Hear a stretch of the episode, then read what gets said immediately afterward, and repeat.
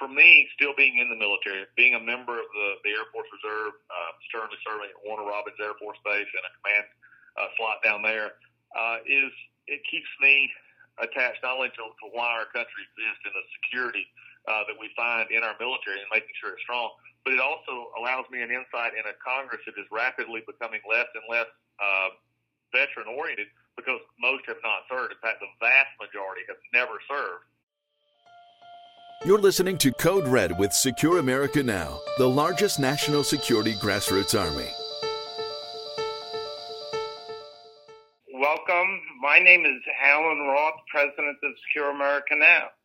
Today, we are privileged to have on our podcast Georgia Congressman Doug Collins. Doug is the ranking Republican on the House Judiciary Committee. And he first came to my attention when he led the charge to sanction Congresswoman Ilhan Omar for her anti Semitic outburst. Congressman Collins, were you surprised that the Democratic leadership in the House chose not to take action against Omar?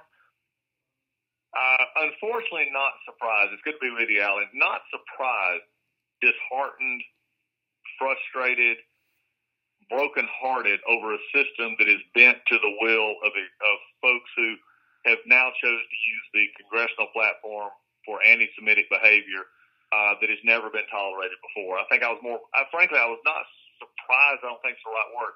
Probably brokenhearted is it to seeing uh, the way it was handled and how uh, they actually handled it with their own uh, uh, caucus members what do you think the consequences are within the Democratic Party of not taking decisive action against those types of outbursts by one of its members?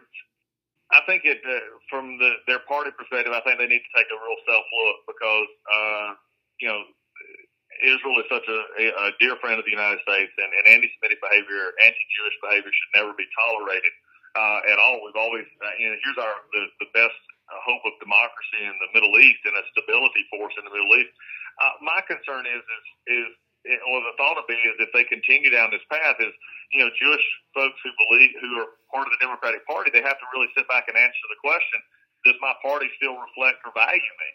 And I think that's uh, going to be something that is going to be coming up in, in election cycles and, and coming up in uh, debates that we have. It was very disheartening for me, not only the uh, issue that uh, you spoke of with the on the floor, but also we had a bill that we've been working on for, for many years with Congressman Roskam and, and frankly Nadler and Deutch and others from the Democratic side on adding language into anti-Semitic language that would could identify it on college campuses and education. And we tried to re-enter that bill last year. Never could get anybody on the Democratic side who had been co-sponsors of this bill in two to three previous Congresses. They would not sign on the bill, citing language problems with the bill. The reality is they just didn't want to, the leadership didn't want them on a bill that would antagonize, I guess, uh, the folks in their uh, caucus that are turned anti-Semitic so they wouldn't get on it. So the president himself actually had to do an executive order at the end of last year. I was privileged to be there when he signed it. That dealt with the very essence of our bill in making sure that identification of anti-Semitic speech on the college campuses can be identified. One of the things that uh, Donald Trump ran on as candidate in 2016 was taking back control of our legal system in the sense of appointing judges who adhere to what is called the strict construction of the Constitution. Um, he, I have seen reports that he has made some substantial headway in that regard. How important an issue do you feel taking, uh, bringing the Constitution back to being the foundation of our legal system. I think it's probably the most important thing that he's actually done. And if you go back to the election itself, I think it was actually the uh, key uh, concern and promise that he made that actually swung the election uh, for him and solidified his uh, uh, support among the Republican and conservative movement. Because it actually gets back to having judges who actually interpret the law instead of making the law. Look, there's always room for how judges can use the law and, and make sure that it's used to its utmost. But what we had been seeing was a traditional turn from the from the judicial system being the place where laws were interpreted, the laws that were made through Congress, through elected representatives, and signed into law by president, into a place in which the uh, judges were becoming the lawmakers. And I think this has been a good uh, turn back. We've seen over 200 judges uh, appointed, uh, right at 200 judges appointed in the last uh, three years. Two of those are Supreme Court justices, uh, Gorsuch and Kavanaugh.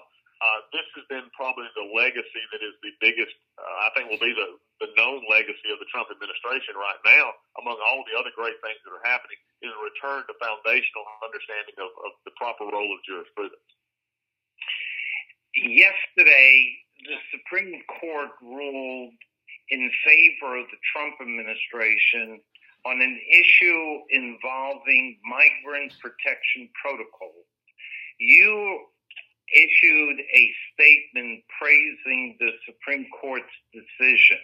Can you explain to our audience why this was an important decision?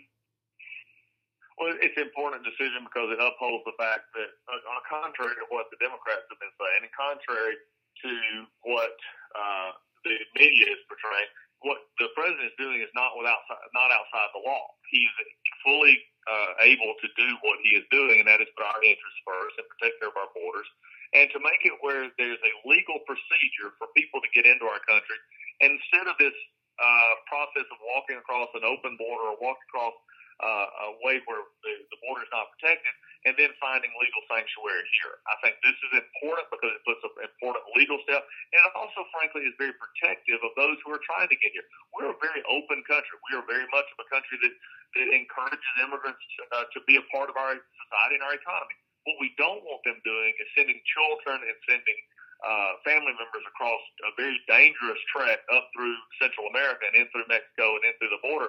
Uh, many times being taken advantage of by coyotes and others who are, are the paid villains in this uh, to be a part of our, our wonderful country. This says that there's going to be a process. They can do it in the countries that they're uh, coming from, and I think that's a much better way to do it. Actually, it's not only looking out for America, but it's also looking out for the immigrant as well. And I think the Trump administration now, again, has had a confirming legal opinion that they're not outside the law, contrary to what Democrats and uh, many in the media would like for people to think you have, uh, as the ranking member of the House Judiciary Committee, I wonder if you uh, could comment on a what I would call a spreading disease of governments opting out of enforcing the law, and in some cases being antagonistic towards federal authorities, especially on the immigration issue.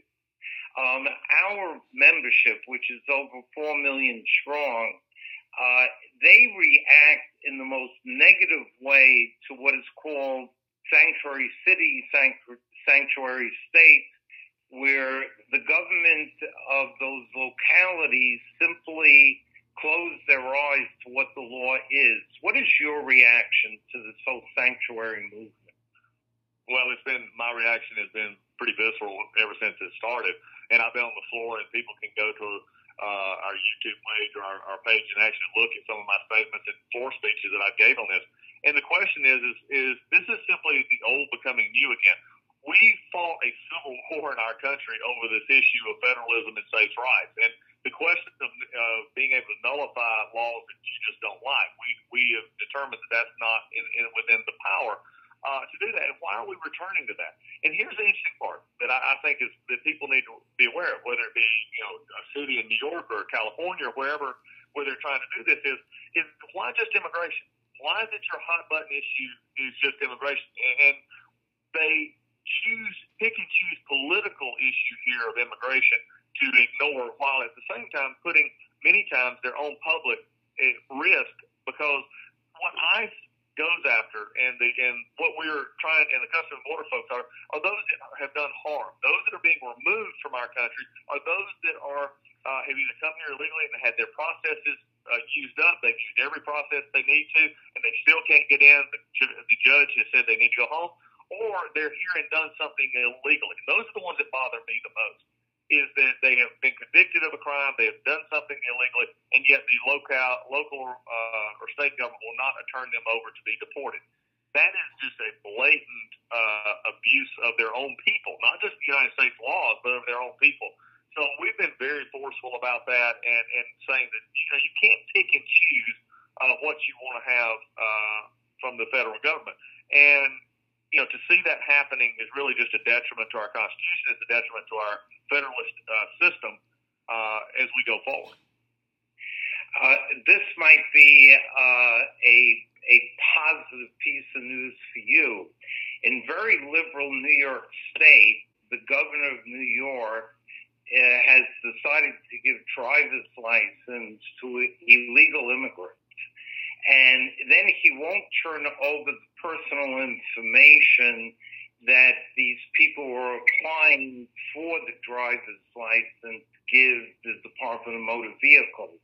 Trump administration moved against New York State and said if you don't turn this information over to us, we are not going to issue to people in New York uh, certain federal privileges like global entry.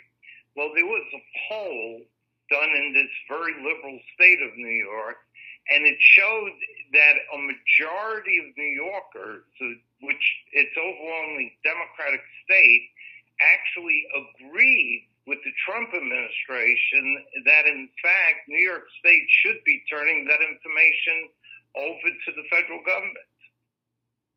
Yes, and, and that is true. And I think holding that, uh, you know, the carrot and stick approach is the very best thing that can happen here. If New York doesn't want to participate, then they don't get the benefits from it. And I think that's the, the part that we miss all the time. I'm a big believer in choice uh, counseling. I was a, a former pastor. I'm still a chaplain in the airport. And I counsel a lot of people, but I do it from a choice perspective. You've made choices in your life. Here are the choices that you've made. Here are the consequences of those choices. States are no different. If they choose to do this, then they lose the benefit uh, that they would receive. And I think that is the proper way to look at it. Then they have to explain to their voters, they have to explain to the people of New York, why are you sacrificing this for us for a political agenda on this issue? And I think that's something that needs to be pointed out more often. One of the things that has been a, a foundation of Secure America Now is that we focus upon our active military and our veterans. And we praise them and we highlight uh, things that they have done on behalf of the entire country. And I was struck in a very positive way by your participation in the Air Force Reserve. I believe before that, you actually served the United States Navy. You are a chaplain can you tell us what motivated you and what continues to motivate you to serve our country in that capacity? It, it's very simple. I come from a background and, and from my home of my father was a Georgia State Trooper. He uh, lived a life of 30 and still does a, a public service, but for 30 years he wore that uniform and went out every day, put himself on the line to protect the citizens of Georgia. And my mom, I watched her. And dad actually served in the Army National Guard for a while for me, still being in the military, being a member of the, the Air Force Reserve, uh, currently serving at Warner Robins Air Force Base in a command uh, slot down there, uh, is it keeps me attached not only to, to why our country exists and the security uh, that we find in our military and making sure it's strong, but it also allows me an insight in a Congress that is rapidly becoming less and less uh, veteran oriented because most have not served. In fact, the vast majority have never served um, just from my perspective, it, it, gives a different, uh, it gives me a different look at our needs of our veterans, our needs of our armed services. You know, I also served in Iraq in 2008 and 2009. I was there as a, on a deployment with the United States Air Force. So it gives me a perspective that I believe more of us need to have, and that is a, a sense of uh, desire to serve and to serve someone in our military, which is the tip of the spear against uh, the problems that we see in the world and the despots who want to take us out. Well, want to thank you personally um, for your service, and uh, and uh, I encourage uh, more members of Congress to actually make that type of commitment to the country beyond going to Washington, D.C. Uh, one of the things um, as we speak that has is consuming our country is the threat of the coronavirus. And the president and the administration has taken some very important and decisive action on this health threat to the nation. Can you share with us your insights and your opinion of the Trump administration's actions in the uh, in combating the coronavirus? I would love to. I mean, I think what's being uh, because again of this personal animus, it seems like from many that they don't like this administration, anything that they do. Let me just give some facts. Here's fact one: when China first reported that they had a new strain of the coronavirus, the CDC within within a couple of hours activated its response team, reached out to China and said, "What can we do to help?" They alerted the national security team. This was began to be a process that uh, that our folks began to work on from day one, not later, but day one. They offered to go to China. They have, have been in constant contact with it. Their teams have been working on this now for, for almost two and a half months when it was first reported at the end of December. Since then, the president took uh, decisive action, limiting flights from China, doing the things that needed to be done to make sure that we can control uh, the spread. Since then, they've also, as of even as of late as uh, yesterday, could, started restricting or get, beginning to restrict uh, travel from Europe, where we see a widespread outbreak, especially in Italy and other places. Making sure that we're again doing everything we can to control it. But at the same point, they've also said we need to make sure that we have a, a rapid response. And last week, the Congress and the President signed the over $8 billion in aid that is going to go to not only therapeutics, but also to to take care of those who have the uh, virus, but also toward a uh, vaccine for those later to get us keep from getting it, but also making sure that our health resources, our public health systems are adequately funded to make sure that we can get through uh, this uh, crisis that we have at this point. But the main thing that they've done is make sure that people stay calm. And listening to this podcast and listening to me, here are the main things you need to be aware of. If you're sick, stay out of the, stay away from crowds. If you're if you're feeling bad with flu like this, go to the doctor, get tested, so that we know who has it, who doesn't have it, and how to properly react. Wash your hands instead of this, you know, Purell and all this is good stuff. But the old fashioned, as your as your parents used to you, soap and water is the best thing for this. And then also, if you're out in public, you know, cover your mouth when you cough. Do those kind of things that are just basic common sense precautions. The president's taking every level, along with the vice president, to make sure that we're protected. And then it's up to our job to also make sure that we're doing what we need to do on a, very personal level as well. Very good advice, Congressman. I'm glad that you spelled it out the way you did, uh, because they are there are simple things that people can do that will, will have a huge impact. And my own impression is is that people are doing it. Uh, I happen to be in the city of New York at the moment, and I can tell you, a lot of people are staying home. A lot of people are not being as sociable as they usually are in terms of being with crowds, etc and that's and that's good, and um, and that will help us get through this crisis. On a on on a slightly uh, different track, one of the things that has happened over the years, both Democratic and um, and Republican administrations agreed and sanctioned allowing China to produce a large portion of our pharmaceuticals. What are your thoughts on that? I think this has provided something that is backed up and reinforced what the president has been doing for the last few years in his dealings with China. He has always dealt with the fact that China uh, seems to get the better of all of our trade deals and, and, and taking manufacturing and other things away. This is, is highlighted the fact that the president has been right and that the pharmaceutical industry, manufacturing industry, uh, when we have so much sourced out of a country such as China, when that country uh, the supply chain is affected, it affects world economic uh, numbers. Hopefully, after we get through this, we get this thing uh, settled, we get it back uh, uh, to where crisis anymore. It will give our companies and our, our policymakers a, a look at saying, look, we do not need to be so dependent on one country for uh, some of the very things that we need, pharmaceuticals and other things. So I, I think it reinforces what many of us have thought all along. Our dependence on China was, was way too much. But also, it, it reinforces to me that what the president did through tariffs and other things are actually a good thing uh, to get China to understand that they have to be a more uh, reliable world player and not just simply in for them for themselves at the detriment of everybody else. You, given your senior position within the House, were on the front line defending President Trump at the time that the House leadership, Democratic House leadership, decided to move ahead with impeachment. What thoughts would you like to share with our audience on that, what I would call a fiasco that really hurt our nation? Well, it was to be on the front lines of it was it was depressing to see that the that the dislike and and frankly hatred of this president by the left is so palpable that they can't see anything else. That they only see getting rid of Donald Trump is the way to make their lives better. And the sad part about it is that Donald Trump has made lives better for many, many millions of Americans. Uh, this, and I tell people this all the time. Impeachment did not start with a phone call last year. It did not start with a Mueller report.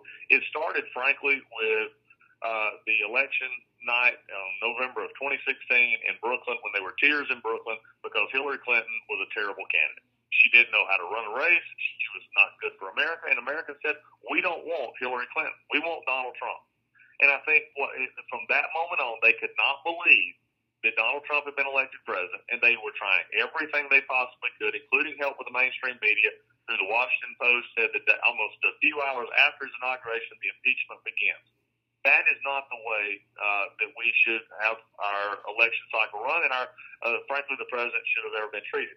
But having a front row seat to it, it just shows the tragedy of a political party who is bankrupt of ideas, who wants to move us from a constitutional government to a socialist style government, um, and that he continues to win. They, they don't have they got even worse last year when they realized they had the power to try and take him out, and they looked at their own bunch of candidates um, and said, we're in trouble. We can't beat him. And I think that's what's driving a lot of it. So impeachment hurt us, but I think at the same point in time, it also reminded us of what the founding fathers had said that if we're not careful, elections have consequences. And people using political means uh, to harm the presidency of any president is now not just a thought, it's a reality. Congressman Collins, I want to thank you for taking the time to share with us the your very informed insights into a wide range of issues. I want to thank you for your service both in the military and in the United States Congress. And I want to wish you Godspeed in all your endeavors. Well, I appreciate that. Well, we're continuing on, uh, going to continue to fight in the House, you know, and of course, we're also running for Senate down here in Georgia, and uh, we're, we're looking forward to taking that same fight uh, over to the Senate good luck to you. And anytime you'd like to share thoughts with our audience, feel free. Just give us a holler and we'll put you on. We'll look forward to that. Well, have a great day. Take care. Thanks for listening to the Code Red Podcast. Be sure to click subscribe to stay up to date and be the first to hear about our future podcast. You can also find and subscribe to the Code Red Podcast on Podbean, Spotify, Google Play, and YouTube.